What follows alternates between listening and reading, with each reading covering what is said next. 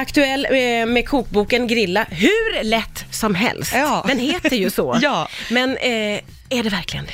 Ja, alltså om man då någon gång har använt en stekpanna eller en ugn, Mm. då kan man grilla. Är det så? Så enkelt är det. För att eh, jag är ju rädd redan i momentet av att tända grillen. Redan där kommer Ja. en liten tröskel för mig.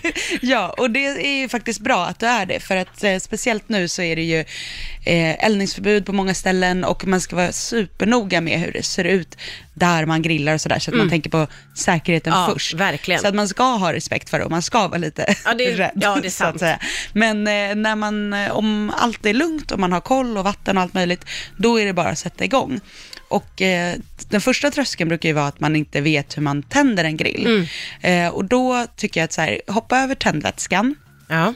Den är inte så härlig för miljön och det också kan bidra med så här, lite tråkig smak. Mm. Så strunta i den och köp istället en sån här skorstenständare som det heter. Du har ju med dig en sån. Det ser Ja. ut som en liten skorsten med handtag Precis. på. Ja, det är ett rör liksom Ja. i metall och då stoppar du ner kol eller briketter i. Eh, beroende, det är en smaksak vad man gillar, men kol är bra om du ska grilla saker som tar mindre än eh, 30 minuter och briketter har längre brintid, så det är om du ska ha längre grejer. Ja.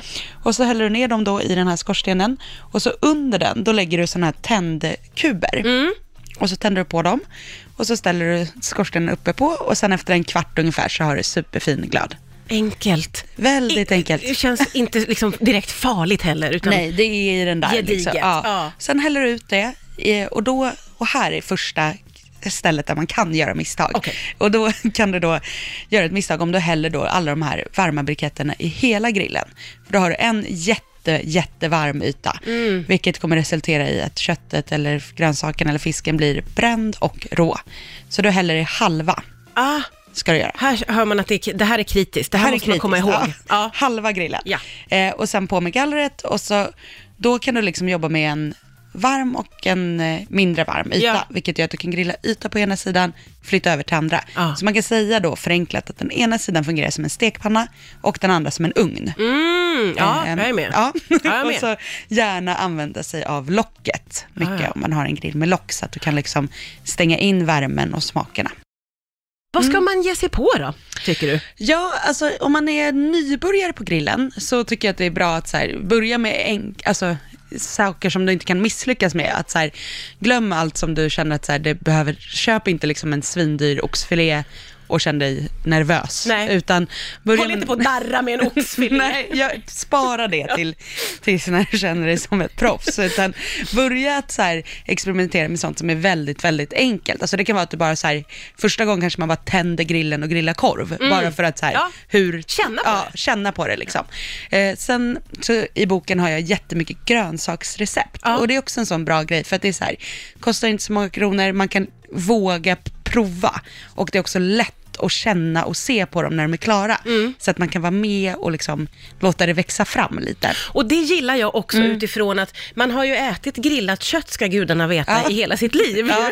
Och jag älskar kött, inte Ja. det. Men man kan längta lite efter att få grilla något annat, tycker jag Ja, också. det är också lite roligare, för då kan man jobba på olika sätt. Som jag har typ ett recept på så här helgrillad rödkål. Alltså ta Mm. hela kålhuvudet och så grillar du det tills det är mjukt hela vägen igenom. Det blir en helt annan smak, en annan konsistens. Ja. Och det är liksom bara härligt att äta något sånt som man inte kanske har ätit. Ja, ja men verkligen. Eh, och sen så, en annan grej som jag är väldigt inne på just nu, det är att man så här helgrillar halloumi. Åh. Så att du tar, du struntar i att skiva upp den, för då blir den ofta bara bränd och torr och så blir den just det. kall ganska snabbt. Ja. Så du tar liksom hela ostklumpen Ja. och grillar den. Eh, först på direktvärme och sen flyttar till indirekt värme då. Det vi Ja, pratade vi har om. delat upp delat på upp grillen. kolen. Ja. Mm. Eh, och så grillar du under lock så att den blir liksom, och då känner du på den när den är klar, för den ska ju vara mjuk, Ja. liksom som att du känner på en kind typ. Alltså, Ja. mjuk och härlig hela vägen igenom. Och då skivar du upp den när den är varm och så häller du på liksom en härlig örtdressing till exempel Ja. med färsk potatis. Alltså vad gott. Ja, och det, då behöver du ingen termometer, du behöver inte krångla till utan du ser och känner på maten när det är klar. Mm. Och det är det vill jag verkligen slå ett slag för med grillning, att bara våga prova, lyft, titta, liksom, Ja. ta av, skär lite i, lägg tillbaka. Det händer liksom ingenting. Nej, och man är det. utomhus och det är mysigt och solen skiner. Ja. Så att du behöver inte stressa fram det Man ska liksom. vara lite i stunden, njuta Ja. och, och inte vara så himla harig, låter det nej, som. nej. Man ska inte ha stora darren när man står där vid klotet. Det är ingenting kan hända, liksom. men ha, ja, tänk på säkerheten. koll! Det är ju lite så på vissa håll i landet nu att det råder eldningsförbud och man ska vara försiktig, men det här, de här tipsen kan man verkligen ta med sig till när säsongen börjar, där man befinner sig. Eh, och, och det är, jag älskar att du liksom peppar igång oss som är kanske lite rädda för Ja. grillningen.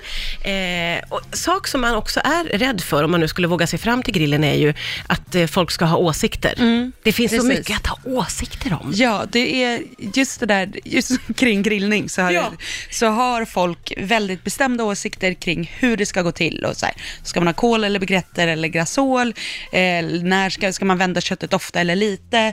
Och hit och dit. Och det är alltid Eh, alla känner nog igen det här som har stått vid en grill, att så här, det kommer fram folk som säger åt dig, ska du inte vända på den där, ska du inte göra si, ska du inte göra så, jag häller alltid i kolen så här.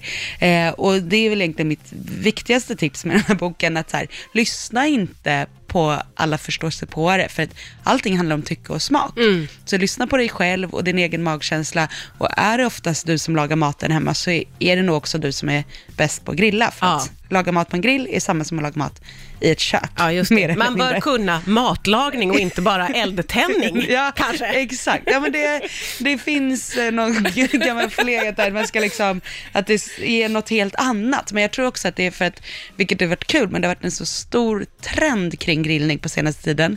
Och då har det kommit mycket böcker och eh, tv-program och allting som visar hur svårt det är. Mm. Och liksom, ja, jag gör mitt eget eh, rökflis av några speciella träd som jag importerat och så lägger jag ner det. Och då, då blir det så här, gud, det Här orkar jag inte. du mig, Ja.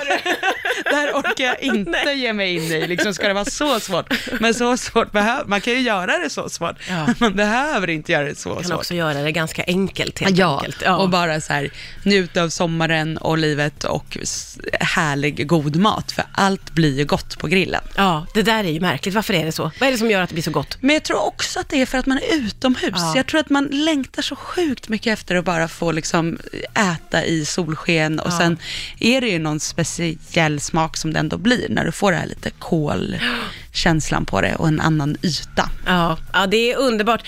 Vilka supertips! Tusen, tusen tack, för att du kom hit, Jessica Frey. Jag hoppas att du kommer tillbaka snart igen. Jag med.